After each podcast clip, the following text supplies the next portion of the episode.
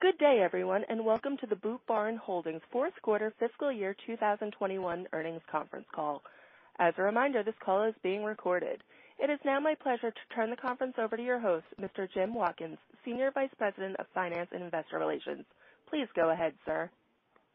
Thank you. Good afternoon, everyone. Thank you for joining us today to discuss Boot Barn's fourth quarter and fiscal twenty twenty-one earnings results. With me on today's call are Jim Conroy, President and Chief Executive Officer, and Greg Hackman, Chief Operating Officer and Chief Financial Officer. A copy of today's press release is available on the Investor Relations section of Boot Barn's website at boot barn dot com.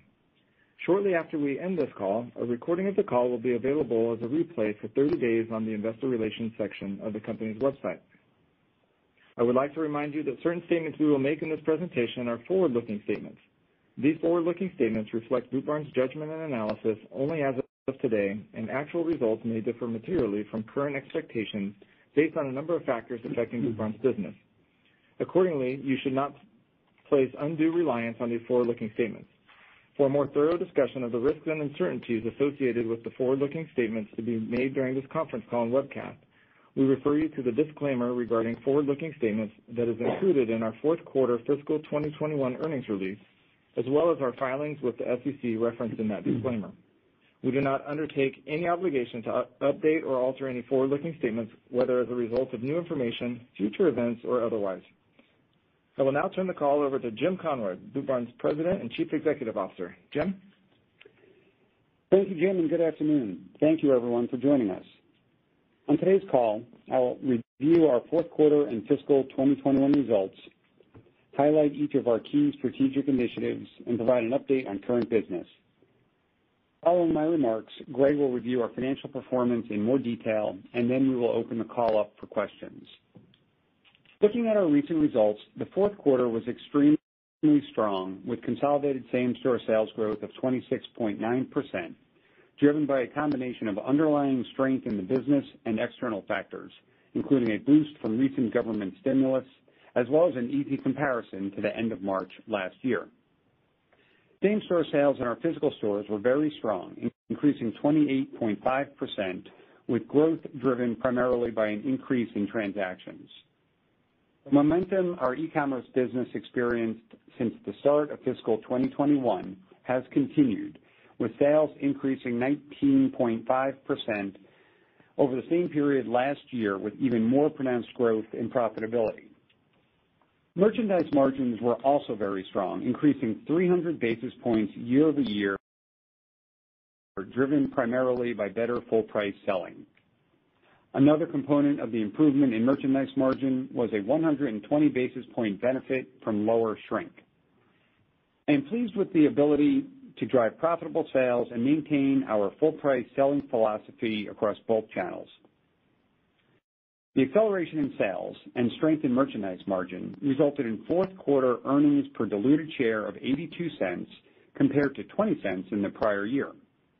When adjusting for the tax benefit in both years, we grew earnings per diluted share more than three hundred percent to seventy-five cents compared to eighteen cents in the prior year period. Moving to the full year, despite the impact from COVID nineteen and subsequent macroeconomic headwinds, we were able to achieve very strong results. Consolidated same-store sales grew three point one percent, led by e-commerce growth of twenty-three point six percent, partially offset by a one point one percent decline in retail stores. For our store comps to be down only one percent for the year after such a slow start due to COVID is truly remarkable and shows how strongly the business has rebounded. Our e-commerce business exhibited very strong sales growth during the year, and we made significant progress improving the omnichannel experience for our customers. Our continued focus on full-price selling and commitment to profitability drove consolidated operating profit growth of one hundred basis points during fiscal twenty twenty-one to nine point seven percent, up from eight point seven percent in fiscal twenty twenty. When adjusting for the tax benefits recognized in both periods, earnings per diluted share grew twenty-three percent to one dollar ninety-two compared to one dollar fifty-six in the prior year. We are extremely pleased with the earnings power demonstrated by the business, given the myriad of challenges over the last year. I will now provide an update on each of our four strategic initiatives, beginning with driving same-store sales growth. During the fourth quarter, we saw very healthy sales across both our stores and e-commerce business. As discussed on our last earnings call, sales started off strong in January with outsized same-store sales growth of seventeen percent, helped by stimulus payments received at the start of the calendar year. While February business was also positive, both in stores and online, we did see a sequential deceleration compared to January as a result of headwinds, including a lack of rodeos and events, delayed tax refunds, and severe weather across much of the country. With the release of additional stimulus funds in the month of March, business reaccelerated with outsized growth in both channels, especially in comparison to March of twenty twenty, when sales declined sharply due to the original onset of COVID. From a geographic perspective, we saw solid growth across all three regions of our stores. Business in the West remains strong, showing sequential improvement over the prior quarter. Notably, the fourth region, sorry, notably the North region showed the most sequential improvement from roughly flat in the third quarter to growth similar to the West region in the fourth quarter. The South region, which includes Texas, posted strong growth in the fourth quarter, rebounding nicely after comping negatively in the third quarter. From a merchandise perspective, we saw broad-based growth across all, all major merchandise categories, with particular strength in work boots, men's and ladies' Western apparel, and Western boots. Consistent with the third quarter, work boots again performed extremely well. The strength in men's and ladies' Western apparel was driven by solid growth in denim and in knit tops. Our work apparel business comped positively during the fourth quarter, despite continued pressure on F R work apparel, which declined mid-single digits year over year, which was a sequential improvement from the third quarter. We believe the broad-based growth across merchandise categories is a testament to the strength of the underlying business, represents a desire of our customers to refresh their wardrobe, and has been influenced by our customers' receipt of stimulus payments. From a marketing perspective, we continue to focus on each of our core customer segments through a comprehensive media mix by segment that includes radio, television, direct mail, and digital. We use a combination of customized marketing messages and tailored merchandising strategies to address each of our customer segments. During our third quarter call, we discussed our increased focus and attention on the newly created Just Country segment. As part of this initiative, we have augmented our assortment in hiking boots, outerwear, casual footwear, and apparel.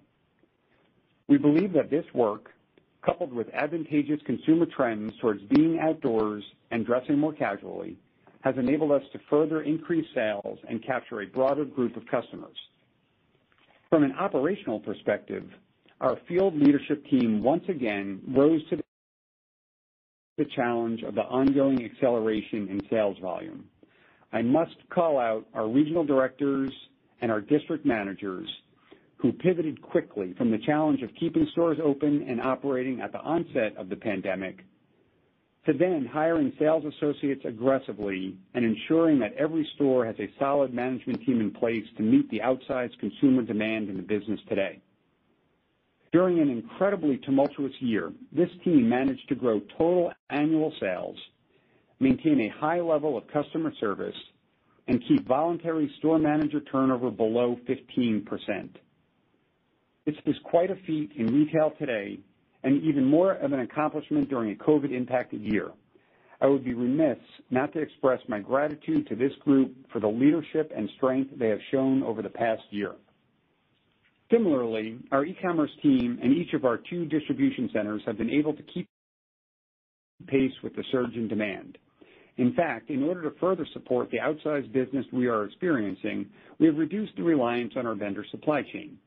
Accordingly, we are servicing more of our e-commerce orders directly from our fulfillment center rather than relying on vendors to drop ship orders.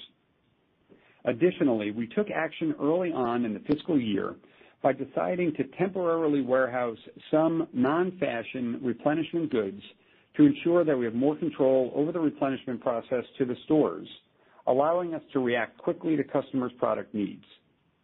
I must commend the entire merchandising and supply chain organization for working tirelessly to fuel the spike in business, minimize out of stocks, and enable us to continue to build market share. Moving to our second initiative, strengthening our omnichannel leadership. During the fourth quarter, we saw very strong sales in our e-commerce business, with same-store sales increasing nineteen point five percent. As we've discussed for some time, increasing the profitability of this channel has been a major focus, and therefore we were very pleased to see E B I T growth more than double during the fourth quarter. Once again, boot barn dot com sales outperformed the balance of our e-commerce business, with top-line growth of over forty percent in the quarter. Sales at Sheplers dot com declined when compared to the prior year as a result of the new pricing structure completed in July of last year.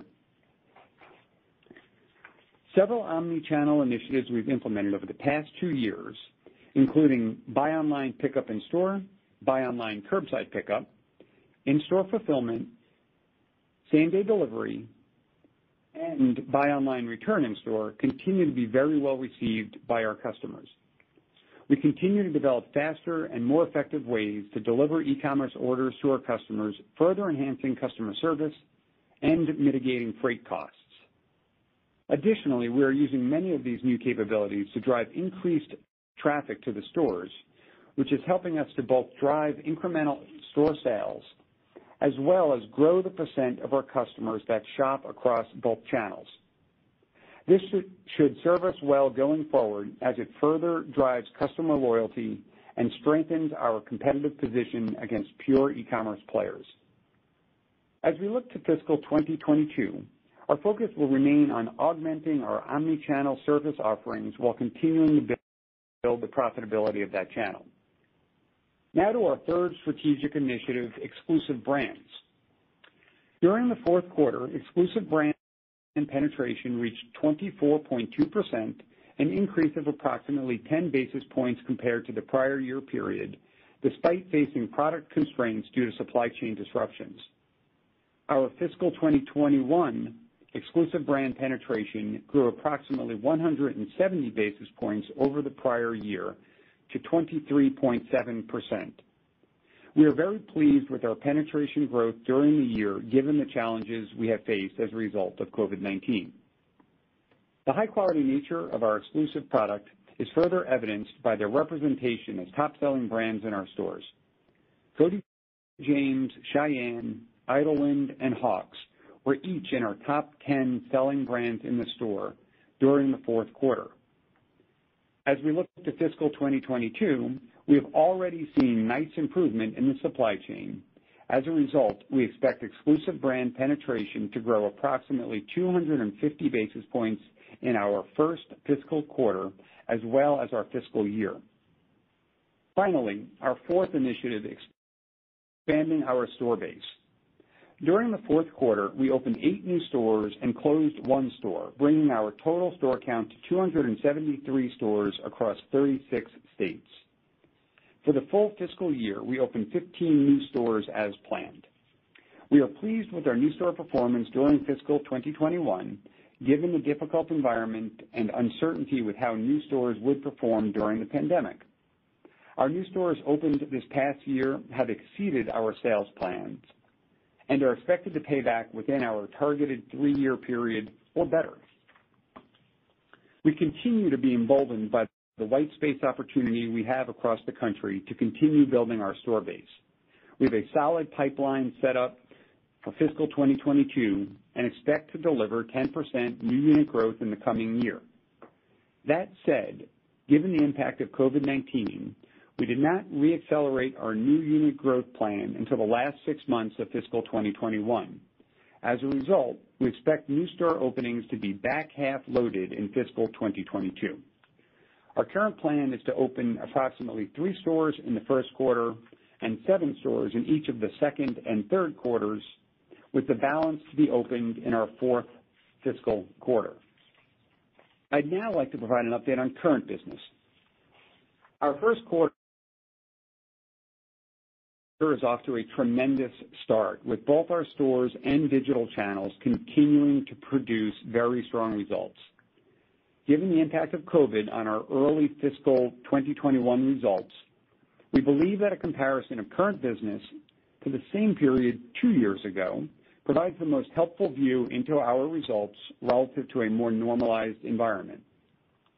When compared to the same period two years ago, total sales in the first week, first six weeks of our first quarter increased approximately sixty-seven percent from eighty-seven million dollars in fiscal twenty twenty to approximately one hundred forty-five million dollars. This also represents a sequential acceleration when comparing total sales growth in Q four of fiscal twenty twenty-one to the same period two years ago. Not only has the business been extremely strong, but the week-to-week sales volume has been relatively consistent for the entire six-week period. We are very pleased with the underlying strength of the business and solid execution of the team, and believe that our growth is outpacing the underlying growth in the industry. That said, we do attribute, attribute a portion of the strength in the business to our customers' receipt of stimulus payments, pent-up demand, and an overall more favorable macro environment. I'd like to now turn the call over to Greg Hackman. Thank you, Jim. Good afternoon, everyone. In the fourth quarter, net sales increased thirty-seven point two percent to two hundred fifty-nine million dollars. The increase in net sales was primarily a result of the twenty-six point nine percent increase in same-store sales, the sales contribution from temporarily closed stores that were excluded from the comp base, and the incremental sales from new stores opened over the past twelve months. Gross profit increased fifty-nine point four percent to ninety-two point four million dollars, or thirty-five point seven percent of sales, compared to gross profit of fifty-eight million dollars, or thirty point seven percent of sales in the prior year period.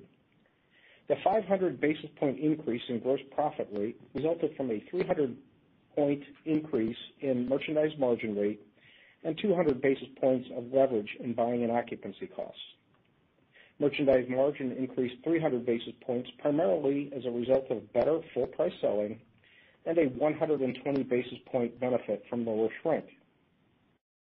Operating expense for the quarter was fifty-nine point five million dollars, or twenty-three percent of sales, compared to forty-eight point three million dollars, or twenty-five point six percent of sales in the prior year period. Operating expense increased primarily as a result of additional costs to support higher sales and increased incentive-based compensation. Operating expense as a percentage of sales decreased by two hundred sixty basis points, primarily as a result of expense leverage on higher sales. Income from operations was thirty-two point nine million dollars, or twelve point seven percent of sales in the quarter, compared to nine point seven million dollars, or five point one percent of sales in the prior year period. Income tax expense was six point three million dollars in the quarter, compared to nine hundred thousand dollars in the prior year period, resulting in an effective income tax rate of twenty point three percent in the fourth quarter. Net income was twenty-four point six million dollars, or eighty-two cents per diluted share, compared to net income of five point seven million dollars, or twenty cents per diluted share in the prior year period. Excluding the tax benefit in both periods, net income per diluted share in the current period was seventy-five cents, compared to eighteen cents in the prior year period. Turning to the balance sheet, inventory decreased approximately eight point seven percent on a comp store basis compared to last year. On a consolidated basis, inventory decreased four point five percent to two hundred seventy-six million dollars. This, this decrease was primarily driven by the reduction in comp store inventory, partially offset by an increase in inventory for the new stores added in the last twelve months. As of March twenty-seventh, twenty twenty-one, we had a total of one hundred eleven point five million dollars of debt outstanding related to our term loan and zero drawn on our one hundred sixty-five million dollars line of credit. We had seventy-three million dollars in cash on hand at the end of the quarter, and our net debt leverage ratio at the end of the quarter was zero point four. Subsequent to year-end, we made a forty-one point five million dollars voluntary prepayment on our term loan, reducing the outstanding balance to seventy million dollars. While we are pleased with the underlying strength in the business, it is very difficult to parse out the impact and duration of government stimulus, pent-up demand, and macroeconomic tailwinds on the business. Given the circumstances, the company is only providing select full-year fiscal twenty twenty-two guidance at this time. In addition to new unit growth of ten percent and exclusive brand penetration growth of approximately two hundred fifty basis points, the company also expects capital expenditures to be in the range of thirty-three to thirty-six million dollars and the effective tax rate for the year to be twenty-six percent. Now I'd like to turn the call back to Jim for some closing remarks. Thanks, Greg. While fiscal twenty twenty-one proved to be a challenging year, I am proud of the resiliency of this organization and the overall strength of the Boot Barn model. We have proven our ability to navigate as a company through difficult times, and I believe we will continue to fortify our leadership position in the Western and work industry. I am looking forward to fiscal twenty twenty-two and the opportunities we have to continue to build the business. Now I would like to open the call to take your questions. Devin? Thank you. We will now be conducting a question and answer session. If you would like to ask a question, please press star one on your telephone keypad. A confirmation tone will indicate your line is in the question queue. You may press star two if you would like to remove your question from the queue.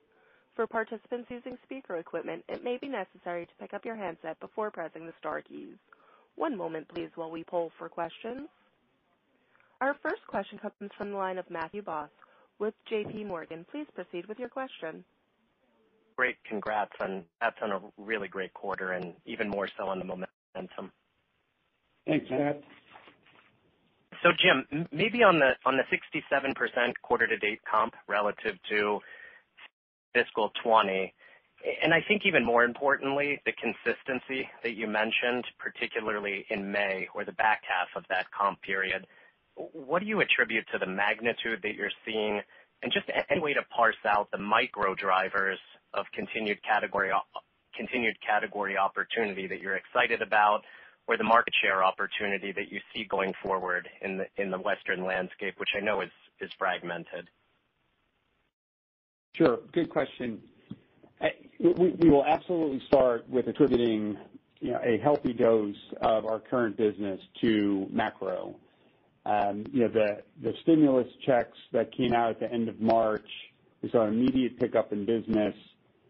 Uh, I, I will say that the business has remained very strong for longer than it has in the past coming off of stimulus. So, you know, we view that, of course, as very positive. Um, I think one of the things we're experiencing is, you know, people are now finally feeling more free to get out, go outside, go out for dinner, et cetera, and we're seeing it across the merchandise categories.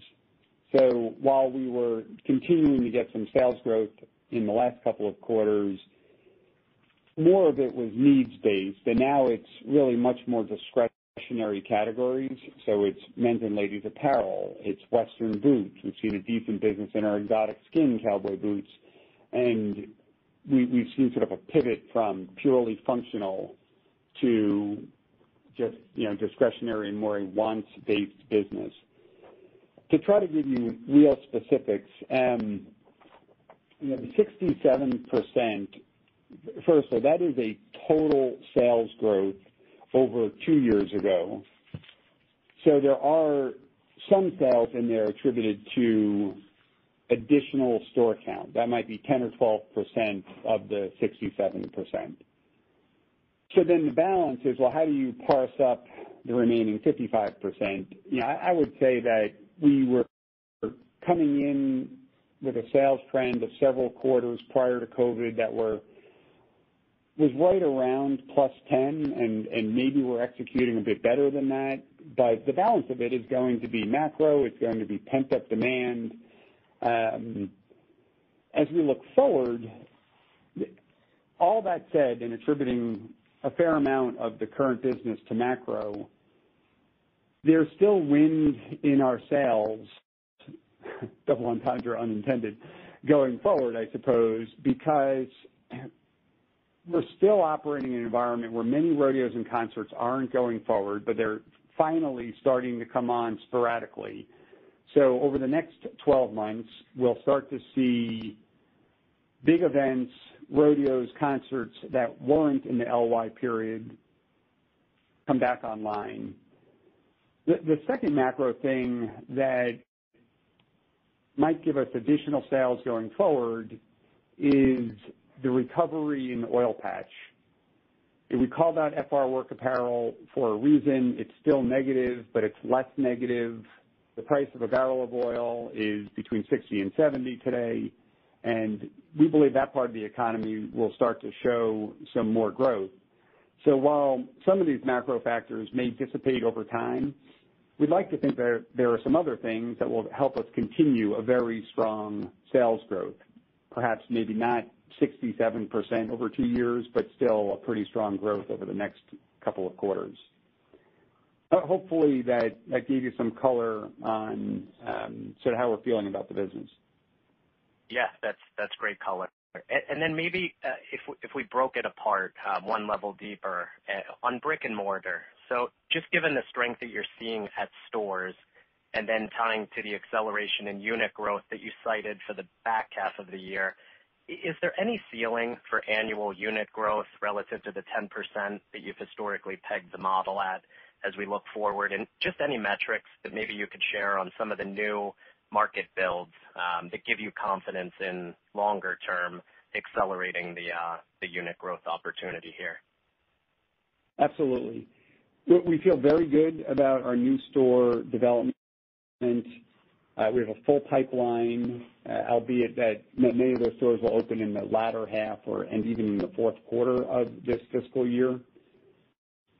The positive signs that we're seeing are, are multiple, to be honest. We've seen very strong openings for brand new stores in essentially brand new markets that may not have the same brand strength, um, the Boot Barn brand strength that we would see in some of our more mature markets like California and Texas.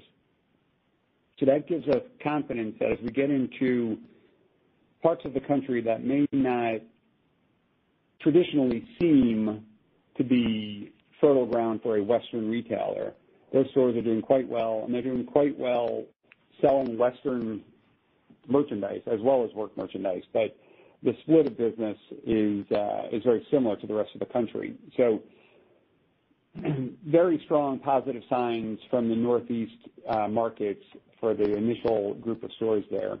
The, the second piece I would say is as we are filling in some of our mature markets, most notably California and Texas, the level of cannibalization that we're seeing from surrounding stores has been very minor. Now, admittedly, it's being completely masked in today's business by extremely outsized sales growth, but even prior to the, the acceleration, as we were filling in these more mature markets, um, the, the pull from local markets was, was pretty minor.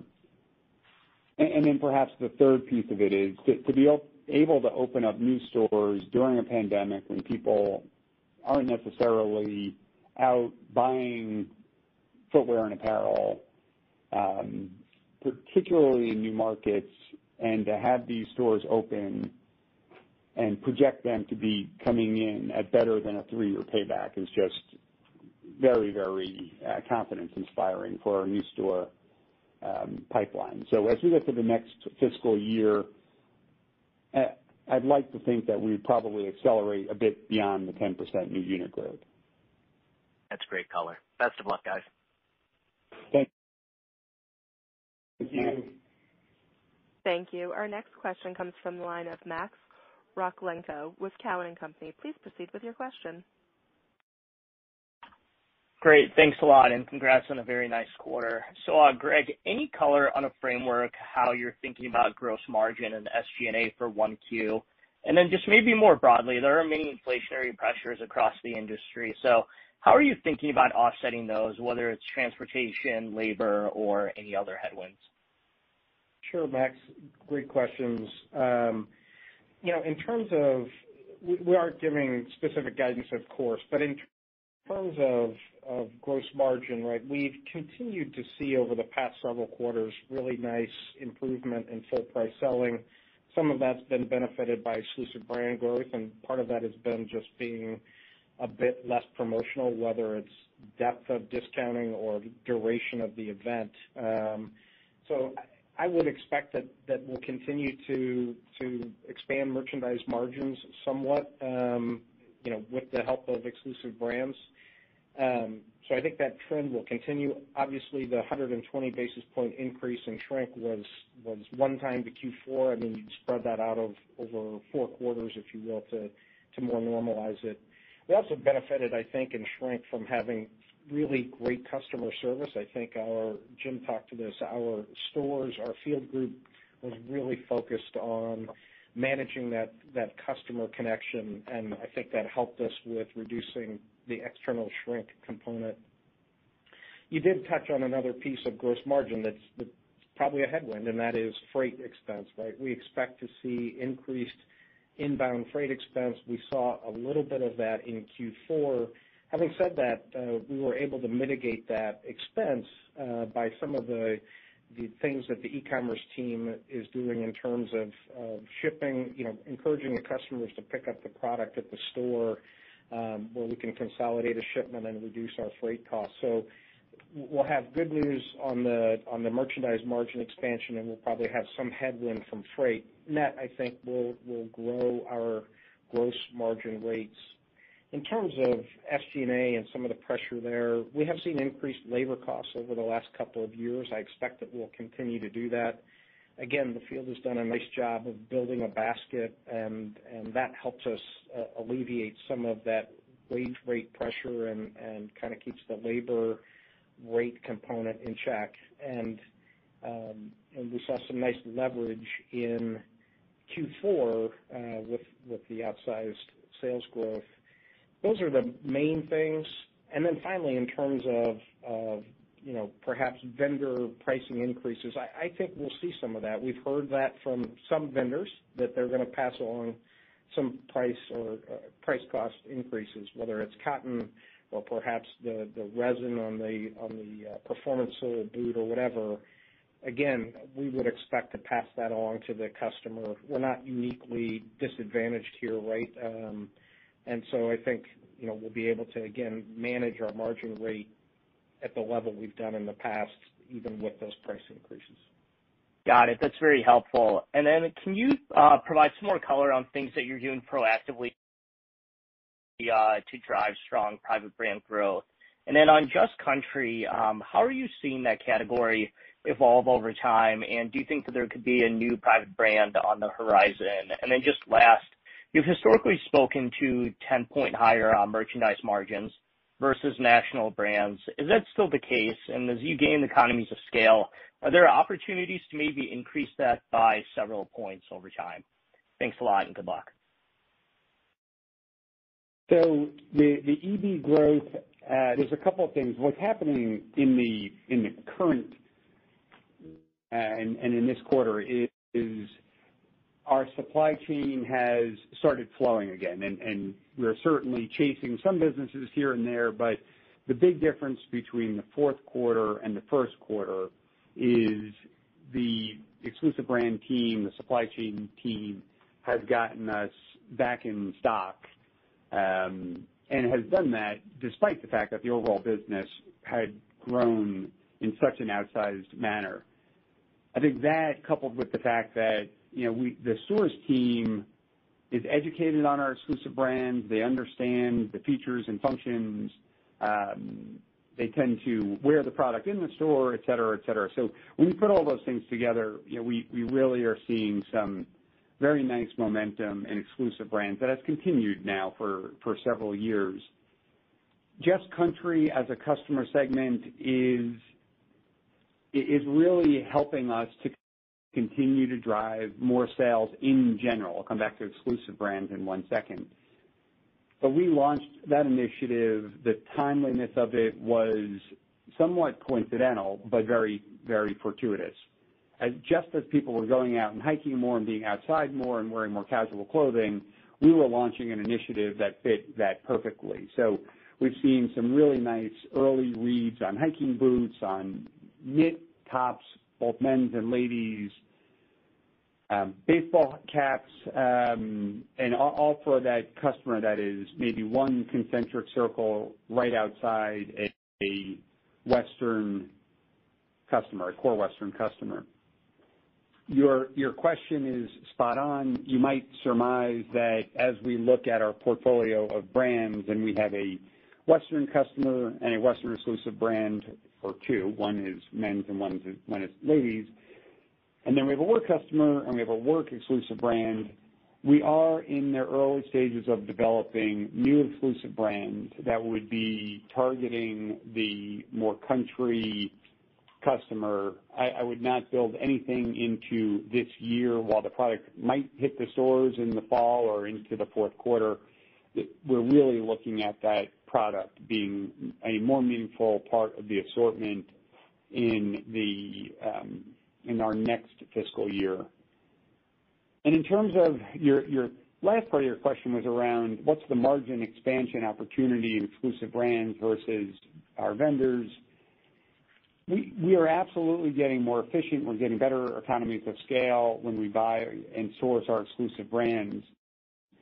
But we're also very keen on developing the best product in the industry, and we want to make sure that, you know, if we can get two points more of markup, we might put it right back into the make of the product, or maybe split it and, and make it eleven percent and put a bit back into the make of the product, because we want these brands to be able to stand on their own against our other third-party branded partners and let the customer decide, you know, what um, you know what they want to buy. Um, you know, ironically, one of the things that may happen is as our third-party branded vendors begin to change their pricing to us, it actually might make them a little bit less competitive to the consumer. So while they need to run their business, and they have been tremendous partners to us in building ours, we may actually wind up with an opportunity to grow exclusive brands even more because we'll wind up increasing the prices of our third-party brands. Um, but for the time being, I would model that ten points of margin expansion. Got it. Thanks a lot, Jim. That's very helpful. You're welcome. Thank you. Our next question comes from the line of Jonathan Komp with Baird. Please proceed with your question. Yeah, hi. Thank you very much. Um, Jim, I, I want to just follow up to, to maybe clarify how you're thinking about the business. It seemed like, like maybe you're signaling looking at uh, sales on a, on a two-year basis and really using maybe the trend before uh, the, the most recent tri- uh, you know, period that you've seen. You know, sort of, you know, twenty percent or so growth on a two-year basis, maybe as a as a floor going forward. Um, so I want to just clarify if that's how you're thinking of things, and then also, when when you look forward, what are the what are the events that uh, you're looking forward to, whether it's, you know, late July or or um, in the summer, in terms of some of the social events coming back that that could be meaningful? Sure. So on on the first piece, right? If you think about ten percent new stores, and if we can just X out the fact that they're coming later in the year, but that would give us not quite ten percent new sales growth, right? You know, stores are only a portion of total sales, and a new store doesn't always operate, doesn't always open at the average volume of a store. So ten percent new stores doesn't give us completely ten percent new sales growth. And our, our same-store sales, our underlying same-store sales, which of course is the question I think everybody is trying to understand, as are we. You know, we, we have been able to post plus ten comps in store and better than that online.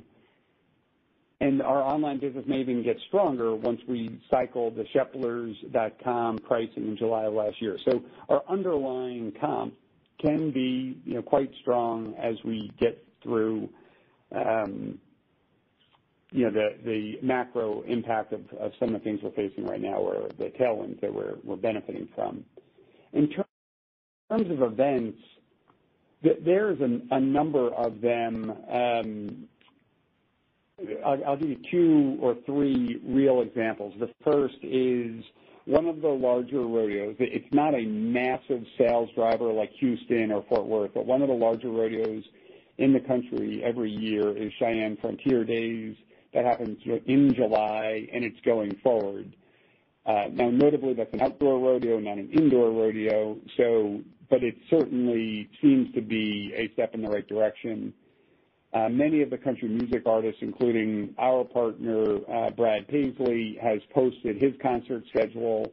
He is going to be very active um, over the next several months, almost entirely outdoor amphitheater kind of concerts. Um, but both he and Miranda are starting to play, and I think a lot of the country music artists will will um, you know, be much more active than we certainly were in the last twelve months. In December is the finals of the rodeo season. It's in Las Vegas. It drives growth everywhere, and a lot of growth in December. Um, so that will be, you know, potentially more opportunity to grow the business. And then perhaps this is too forward-looking, but as we cycle into the spring of next year, this is where some of the the real large events we expect will come back. So the Fort Worth Stock Show, the Houston Rodeo, um, you know, Houston Rodeo is three weeks long, and it, and the entire rodeo season in Texas just has a massive impact on sales.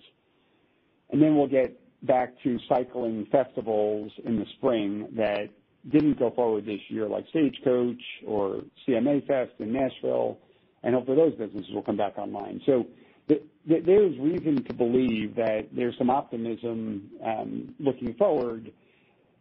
Again, admittedly, you know, business right now is also having is also benefiting tremendously from some some macro factors. Excellent, very helpful. Maybe a follow-up for Greg. When I look at gross margin, the last two quarters of above thirty-five percent, and overall EBIT margin, um, you know, above thirteen percent, combining the most recent quarters. Anything in the mix there or the components of the business that that's not sustainable from a margin perspective, especially, you know, given some of the commentary about, about growing the exclusive penetration and continuing to grow e-commerce profitability? Just how should we think about uh, using the last two quarters as a baseline from a margin perspective?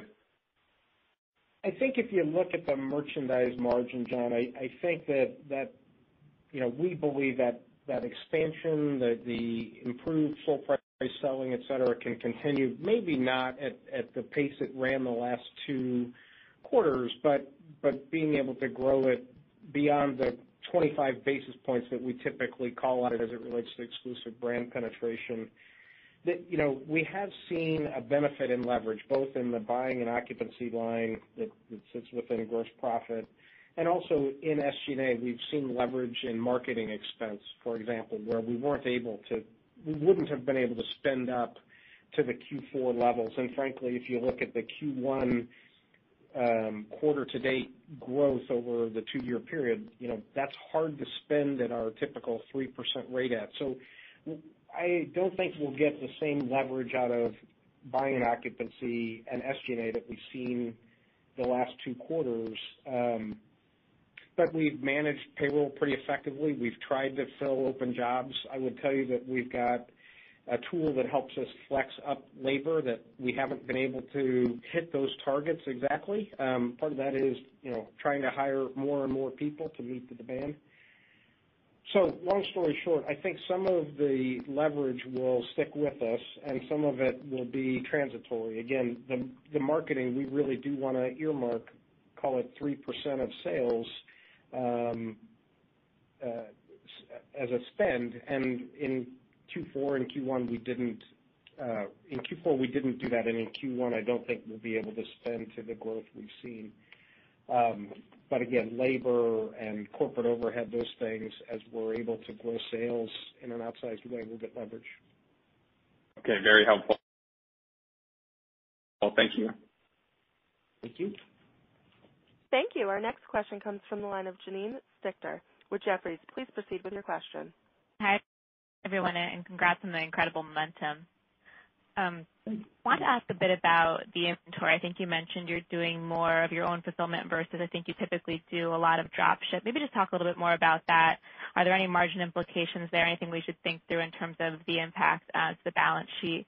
And then secondly, was just curious about the Sheplers rebranding. I think that was a quarter or two ago. I'm just curious where that stands and if that's still a headwind to e-com considering the, the growth you've already seen. Okay. On the first piece on inventory, there, there's really two pieces as to what we did differently in our supply chain. The first was because we have a fair amount of product that is low, low fashion quotient, high replenishment, we sort of pre-bought some of that and brought it into our distribution center, which, as you well know, Janine, is not how we typically handle third-party goods. Typically, they go directly from the vendor's distribution center to our stores. But as we started to see the business accelerate, we took a couple of our bigger vendors and said, let's let's just you know, really be secure with our supply chain, their ability to stay in stock in the stores, and we brought that product into our stores distribution center. I think that is somewhat of a temporary move, and it also wasn't all of our vendors. Um, it was just a couple of them. Um, and, but having done so and then competitive shopping some other stores, we're seeing that we have a better in-stock position than lots of other people in our industry based on the fact that we did that. The second piece, and you called out drop ship. When we sell product online to the customer, it's coming from us to them. Historically, twenty-five percent of the time, roughly, that product would be ordered on boot barn dot com or sheplers dot com and be shipped to them from the vendor. We've expanded our Wichita-based fulfillment center. We've added automation, and we've just got a really um, well-oiled machine there. So we have added and broadened the assortment that we carry Um, in Wichita, and we've taken that twenty-five percent drop ship down to basically in half, roughly ten or twelve percent. The margin implications for us is it's actually more profitable because our vendors would charge a drop ship fee, which we now um, don't have to pay. So what we, we can only get us to a point because there's a long tail and we couldn't carry everything that um, you know, our customers would want online, but as we go a little bit further, we can control more of the supply chain, and it's a, a bit more profitable to us, and hopefully as good, if not a better, customer experience. The third part of your question was around Sheplers. Um, two or three different dates, I guess, to remember. We changed the branding last year in, call it April first, but we still were very price promotional until about July first. So when we get to July first, we'll be cycling more of a full-priced business, where now we're cycling a promotional business. So while that is a drag on top line, which we want the analysts and the investors to understand, we're still massively up on a profitability basis on that part of our business because e- even in a down sales environment, our margin rate is so much stronger on those sales that it's it's great for us. Now, once we get to July, uh, we expect that business to be, if not positive, you know, call it flattish. Um,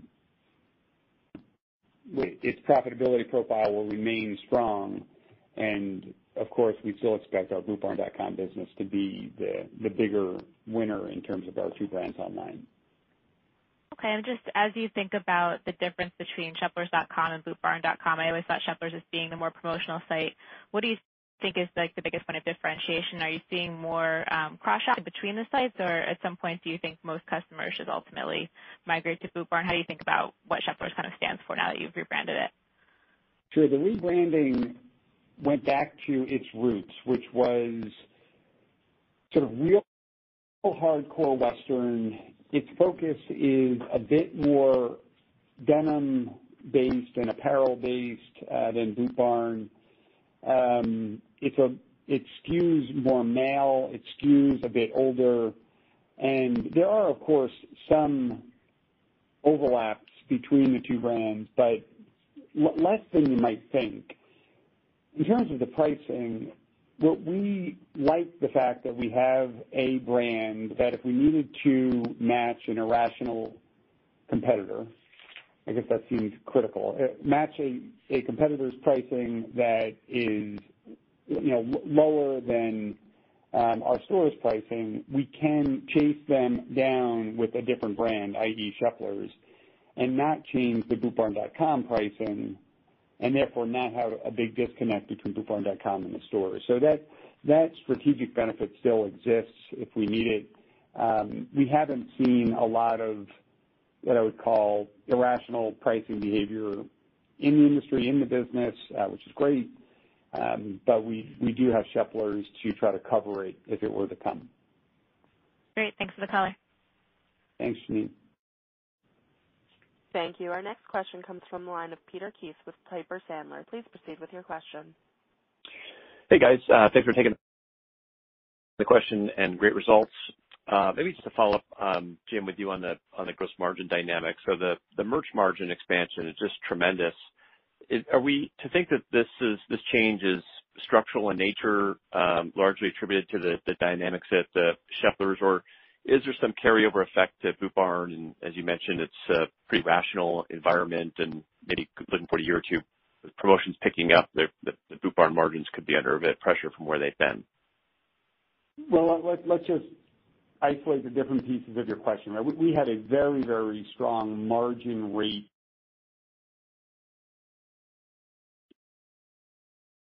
improvement in the quarter. You know, Greg called out two hundred bips of leverage on the gross margin line, one hundred twenty bips of, of improvement on the merch margin line. So, so you know, those are, you know, they're not merchandise margin, which I think is the spirit of your question. What's driving the merchandise margin on a consolidated basis, both stores and e-com, is we, we continue to back off on large sales and clearance promotions, um, and we're either going less deep or shorter duration or um, a narrower part of the store being on sale. And, and as you well know, Peter, the vast majority of our sales are at full price, and we're just continuing to increase that. We are very clean from an inventory standpoint, um, as clean as we've been in, in years, so our clearance inventory, which is relatively small always, is even smaller, and I think that will continue um, for some time, particularly with the top-line sales being as strong as they are. And that leaves exclusive brands, and our exclusive brands have have really started to show strength in this quarter. We're, we're quite pleased that we're back to two hundred fifty bips plus of penetration growth versus last year. Um, and I think the outlook there is strong, and, and that will continue to give us margin rate improvement going forward. So we we tend to fall back, you know, right back to our long-term algorithm of if we can increase exclusive brands by two point five percentage points, that drives twenty-five bips of merchandise margin enhancement. We tend to then give ourselves a slightly higher target. And frankly, over the last few years, we've jumped right past both of those targets in terms of merchandise margin because our full price selling has exceeded our expectations. So, yes, that might get a little bit harder to lap, but I don't, I don't think, I don't envision a quarter in the in the near future where we come out and say we've we've lost one hundred basis points of merchandise margin because of pricing pressure or increased sales or higher promotions than a prior year period. I think that would be um, maybe not impossible, but pretty unusual. Okay, that's uh, that's a good answer. Um, secondly, I, I wanted to dig into the, the the comments on the Northeast stores. Uh, just for years, there has been skepticism on the Boot Barn model moving into the Northeast. So you talked about the, the store productivity metrics looking pretty solid. You've got the, the four stores in Pennsylvania now. When you're opening up in the Northeast, are you having to make any changes to the sales mix, or do you see any uh, differences in the sales mix with, with these Northeast stores versus the rest of the base, or are they, you know, kind of right in line with everyone else? at a high level, there's very little difference. Now, if you were to walk through the store with the boot merchants or the apparel merchants, you'd see some differences in aesthetic, but Western still outsells work in those parts of the country. Um, we're seeing a, a really nice business in our ladies apparel business, but that's still a relatively small business in the grand scheme of things.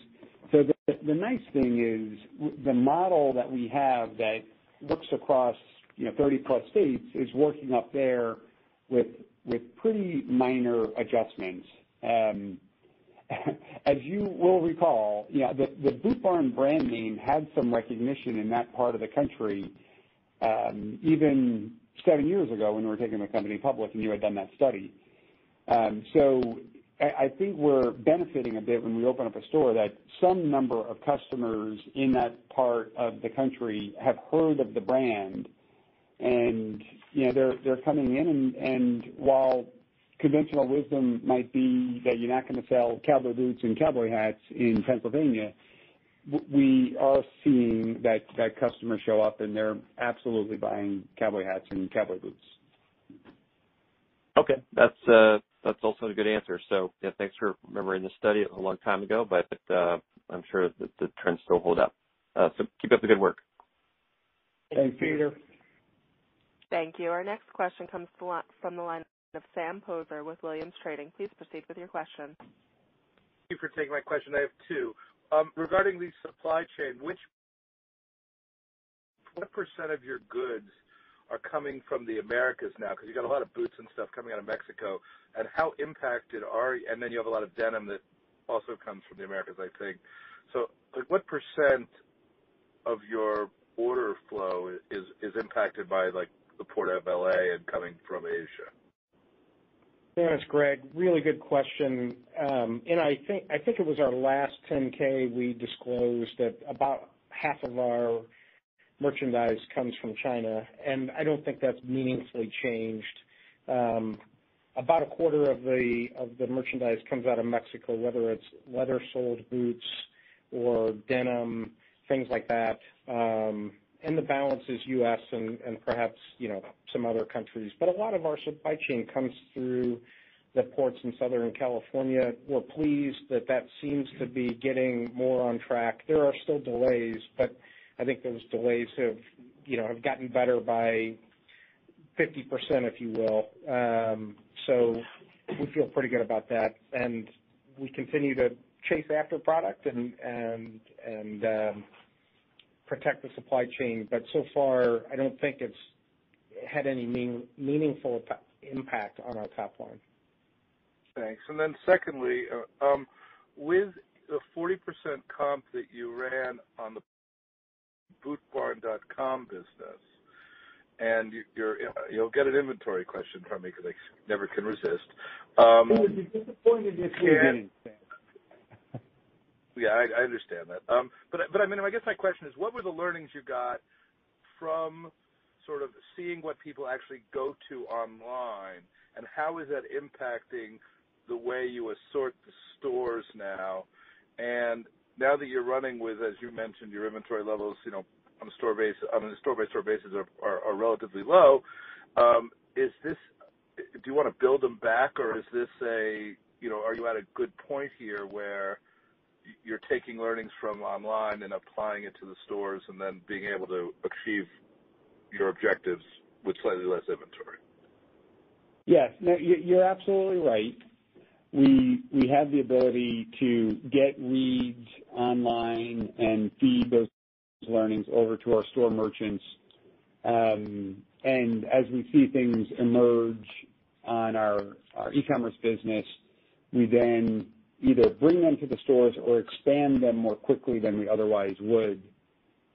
One of the other things we're excited about is more and more we have the ability to fulfill our e-commerce demand from our stores' inventory. So one thing we're, we're thinking about is, can we bring some more of the more exciting merchandise into some stores and use it as a, a mechanism to drive a better in-store experience.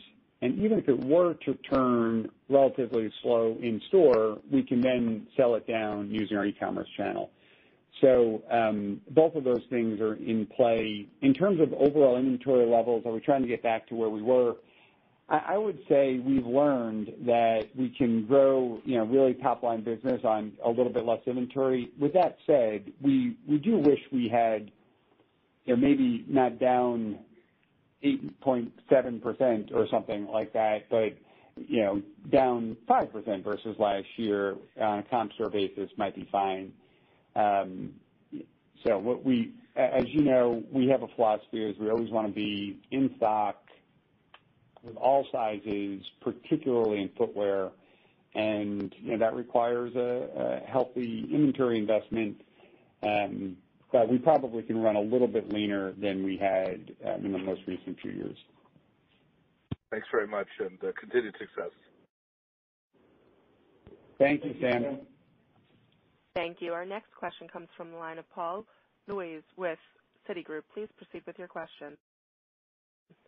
Hey, thanks, guys. Um, Jim, on that on the last point, um, just talking about inventory, are, are there any places where, in categories specifically, where you feel more constrained than, than others? Or maybe even the better question is, you know, is there a point in time that you see that there may be some constraint just based on your ability to, to replenish goods in, in certain categories? And I guess along the same, you know, line, uh, talking about inventory, just how do you plan to manage inventory as we kind of think about the quarters throughout the year?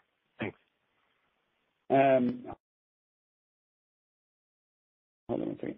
So in terms of the different categories of the business, so the, the good news is the, the big drivers of the business are, number one, either entirely in stock or mostly in stock, um, and number two, have an easy substitution effect, right? So work boots, blue jeans, men's cowboy boots, ladies' cowboy boots, maybe to a somewhat lesser extent, are, are number one, our inventory position is pretty good, um, maybe with some opportunities here and there.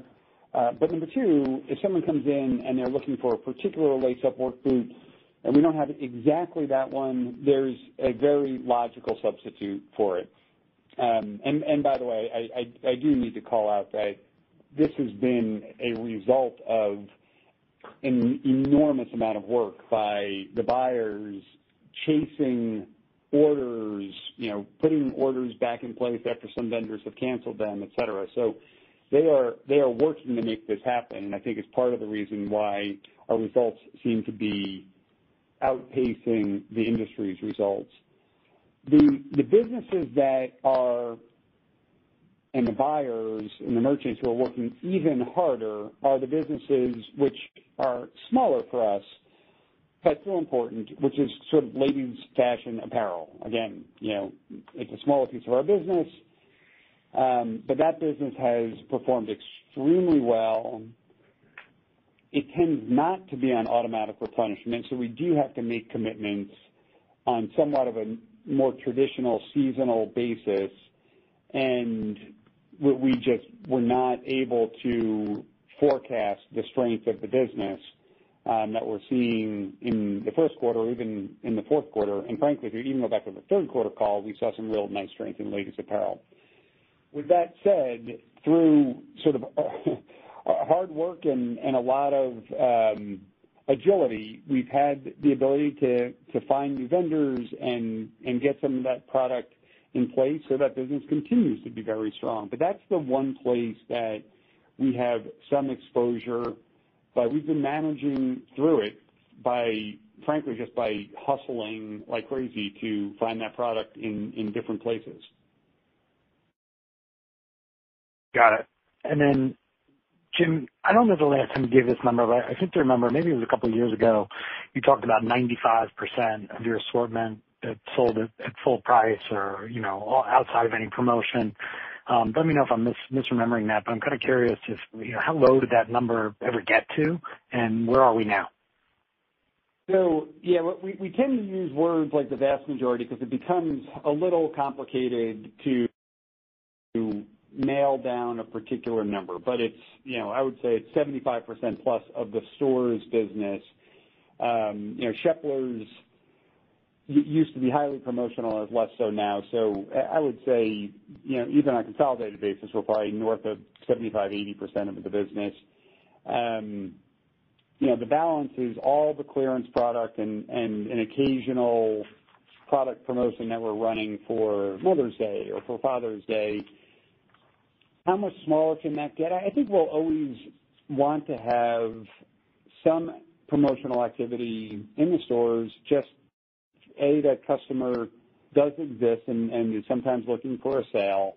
Um, and it, it also gives us the ability to show some freshness by rotating through some items, you know, in, in one month that might be on sale and some items in the next month that might be on sale.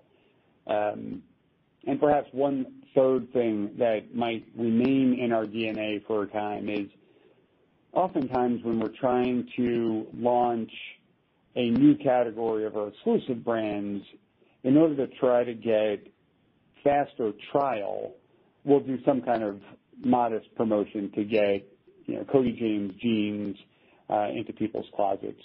Um, so if the question beyond the question is, do we have ongoing opportunity to do even a better job of more full price selling? I think the answer is yes. Um, I think we'll get, you know, diminishing marginal returns as we go forward, but I don't think we're out of ideas. Got it. Thank you. Good luck. Thank you. Thank you. Thank you. Our next question comes from the line of Mitch Kummetz with Pivotal Research. Please proceed with your question. Uh, yes, thanks for taking my questions. Um, I've got I've got two on the sequential improvement of the business. So you guys, I think you said plus sixty-seven quarter to date on a two-year, and then for Q four it was a plus thirty-four. I guess my first question on that is that plus thirty-four, is there any way you can give us the breakout by month? It sounds like there was a lot of things happening in the quarter, and I'm just kind of curious how those months looked on a two-year basis. And then I've got a follow-up. Sure. Um, so you're right. You, you called out the numbers perfectly from Q four into Q one on a two-year comparison basis in total net sales. We've gone from approximately plus thirty-four to plus sixty-seven.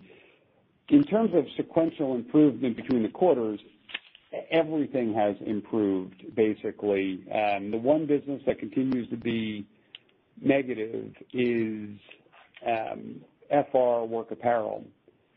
In terms of, if you wanted to break it down to monthly sequential two years, it, it gets a it gets a little um, messy. But the quick answer is we've seen sequential improvement from February to March, March to April, um, and then a slight sequential deceleration from April to May, which is in the in the uh, in the earnings release. The the messiness comes um, in February and March of fiscal twenty twenty-one, we didn't have rodeos. And in February and March of fiscal two thousand nineteen, we did have rodeos in Texas. And that's meaningful enough to register on the total sales uh, basis. So we've seen a really nice progression, very nice sequential improvement. Part of it is overstated, a small part, admittedly, by the fact that rodeos existed two years ago and didn't exist this year during February and March in Texas. And Mitch, and then, I just want to yeah.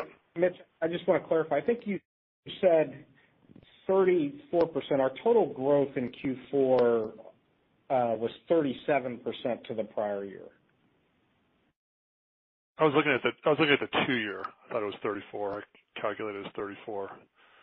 So, okay, got it. But sorry. But anyhow, my, my my second question, just again, as it pertains to the sequential growth, is it fair to say that the bulk of the improvement is happening in these discretionary category, categories, categories that might be more dependent upon social interaction? I'm just trying to understand, you know, is, is the money flowing to discretionary because it's stimulus dollars that tend to be used? I mean, that's discretionary income and people are spending it, Or is it more because we're kind of starting to enter a post-COVID environment and, and people are interacting socially again, and so those dollars are flowing to those categories that have been depressed for the the last year? How do you see that? So I think the second piece of what you said is a is a huge factor. I think people are just refreshing their wardrobes. Um, you know, there's some conversation around they need new sizes, um, up or down.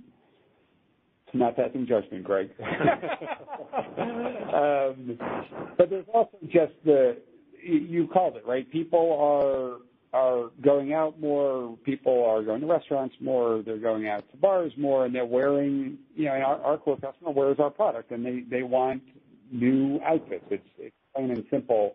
A part of it is certainly stimulus. I, I'll just tell you what, the way we think about it internally is we saw the jolt of stimulus in the third or fourth week of March, and it was a jolt. It was a very positive jolt. And immediately the next week, the business came down slightly, but then has kept pretty close to that level for the next five or six weeks. So stimulus is in the system for sure, but it seems to be more than that now, given the duration of the strength of the business. Um, and it just seems to be more macro consumer trends, you know, people buying new pairs of pants and, and new footwear. You're right that if you wanted to really parse out the sequential improvement, work boots was strong and is still strong, and it's slightly stronger, but the other categories, the more discretionary categories, are have improved pretty significantly over that period. Okay. That's helpful. Thanks, guys. Of course. Thank you. Thank you. Our next question comes from the line of Jerry Hamlin with Craig-Hallum. Please proceed with your question.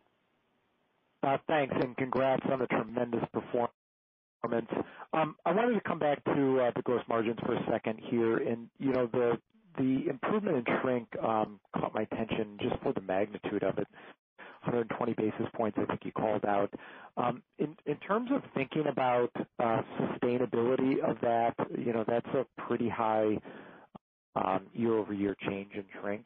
Um, is that something that you feel like the rest of Uh, you know, fiscal twenty-two, that you um, have some gains you can make on that, or is there something maybe specific um, in that quarter that uh, allowed such a, a large gain? Really good question, Jeremy. I, the way I think about it is, in the first half of the year, our store sales were somewhat depressed, right? More depressed in the first quarter than the second quarter. And our teams really took that opportunity with reduced customers in the store to provide outstanding customer service. And I think that that helps us manage our shrink levels, right? And um, so I do think a piece of that was was opportunistic. Uh, they made the most of the customer traffic that came in the store, and so that may not be as repeatable. But if I were to parse out, you know, how much of the one hundred twenty relates to that, it might be twenty basis points or thirty basis points. Um, the balance has been really, you know, just being focused on both, I'll say, paperwork and, and all, you know, all that paper shrink stuff, as well as, as um, you know, again, outstanding customer service and paying attention to people, return, you know, turning in known thefts, all those kinds of things. So I think a lot of that sticks with us as we move through fiscal twenty-two. Great. And then, you know, in terms of thinking about channel performance, you know, moving forward, you, you talked a little about Sheplers and the dynamics there. But, you know, in thinking about uh, the outperformance that you're seeing, um, retail same-store sales, uh, you know, in the March quarter, there's obviously some some dynamics here um, in the current quarter. But in terms of thinking about the back half of the year when, um, you know, all your stores will be, uh, you know, lapping periods in which they were all open, um, just thinking about that and, and expectations around which channel of business you expect to be higher in the back half, um, you know, of this year. how should we be looking at that? You know, do you do you think that retail uh, stores are going to continue to outperform, and uh, if so, why? Okay, so it's a very good question, and, and, and as Greg pointed out, we're we're trying to avoid providing real guidance on sales because it's just so complicated with so many macro factors. I think we can give you some color commentary on that. Um, first, just a small point of clarification. I mean, the, the retail store business versus e-com business, you know, re- retail stores will still be eighty twenty versus e-com, right? Retail stores will continue to be the vast majority of the business. I think you were asking about the growth rate, which I'll address. One other minor point for, for the benefit of everybody listening on the call, our stores were open last year. Now, business was depressed in many markets, but one of the things that has enabled us to capture new customers and build our market share is the fact that we stayed open in most markets, not every market, but every market that we legally could, we stayed open. You're right to call out that the retail store business will start to cycle stronger comps as we go forward. Um, on a consolidated basis, in the second quarter, we cycle a minus five, five one, something like that. Um, so, I, if, in, unless something changes massively, we should be able to outperform in the second quarter. In the third quarter, we returned to positive comps, and if you went back through our third quarter call, uh, I think we were plus five-ish, four point six, and we actually had positive retail store comps there, low single digits, but notably that was on negative transactions. So I, I certainly do not have the ability right now to project what's going to happen in the holiday period of this upcoming year. But if this were sort of a normal year, I'd say, you know, we have, from a store's perspective, we have a relatively straightforward compare in the L Y period. When we get to the fourth quarter of this year, it gets much more complicated, right? We had stimulus driving growth in January and stimulus driving growth in March. The offset to that pressure will be hopefully a full and vibrant rodeo season in Texas. That, that's going to be very hard to parse out, but I, I must say it's going to be very hard to cycle our March business with a positive comp. I mean, our, our March business was so incredibly strong, um, but we'll still have, on an absolute dollar basis, a very healthy, very profitable month, of course. So that, that's the best I can do to give you a, a sense for how we view the upcoming quarters from the store's perspective. The e-commerce business is is cycling strong business, but pretty consistent quarter to quarter from a growth rate perspective. That's helpful. Keep up the great work, guys. Thanks, Jeremy. Thank you. Our next question comes from the line of Jay Sole with U B S. Please proceed with your question. Great. Thank you so much for taking my question. Um, Jim, I just wanted to ask you about some of the actions you took. It sounds like a couple months ago about positioning inventory and maybe just changing some things, how you're doing the supply chain to be ready for, you know, the, this, this moment where stimulus got, you know, Uh, was a big help and consumers came back. What was the insight that you had into your consumer that gave you confidence to take those actions and do things differently than maybe you had done in the past, you know, ahead of, you know, January, February, March, and April sales? So insights into the customer, it's a, it's a good question. You know, we do have a customer that needs our product, is more, you know, oftentimes has functional reasons for the for buying our product, et cetera. So we we did see some strength building earlier. I'd say the other thing though, and this is the bet that we made, but it was a it was a bet with, with a low downside risk, which was given the fact that so much of our product is replenishment based and low fashion and low markdown risk, and many other retailers were particularly mall-based retailers, were slower to get customer traffic, perhaps through no fault of their own. We said, well, let's let's just kind of be aggressive from an inventory standpoint and buy into a stronger than perhaps expected sales trend, um, and it just it, it it turned out to be it turned out to just work out really well. And, and again, the credit really goes to the merchandising team that made that happen. Um, but it was a it was sort of an easy bet to make, I guess. All all I'm saying is, because if it didn't work out, all we would have had is a slower inventory turn, not a huge margin um, rate degradation. And um, you know, on the second part of it, all, all we did was take some of some vendors' product into our distribution center to make sure we had total security that we could stay in business in the stores, and that has worked out really well as well. I do think we'll transition out of that pretty quickly. That's not our model, but we have the space to do it.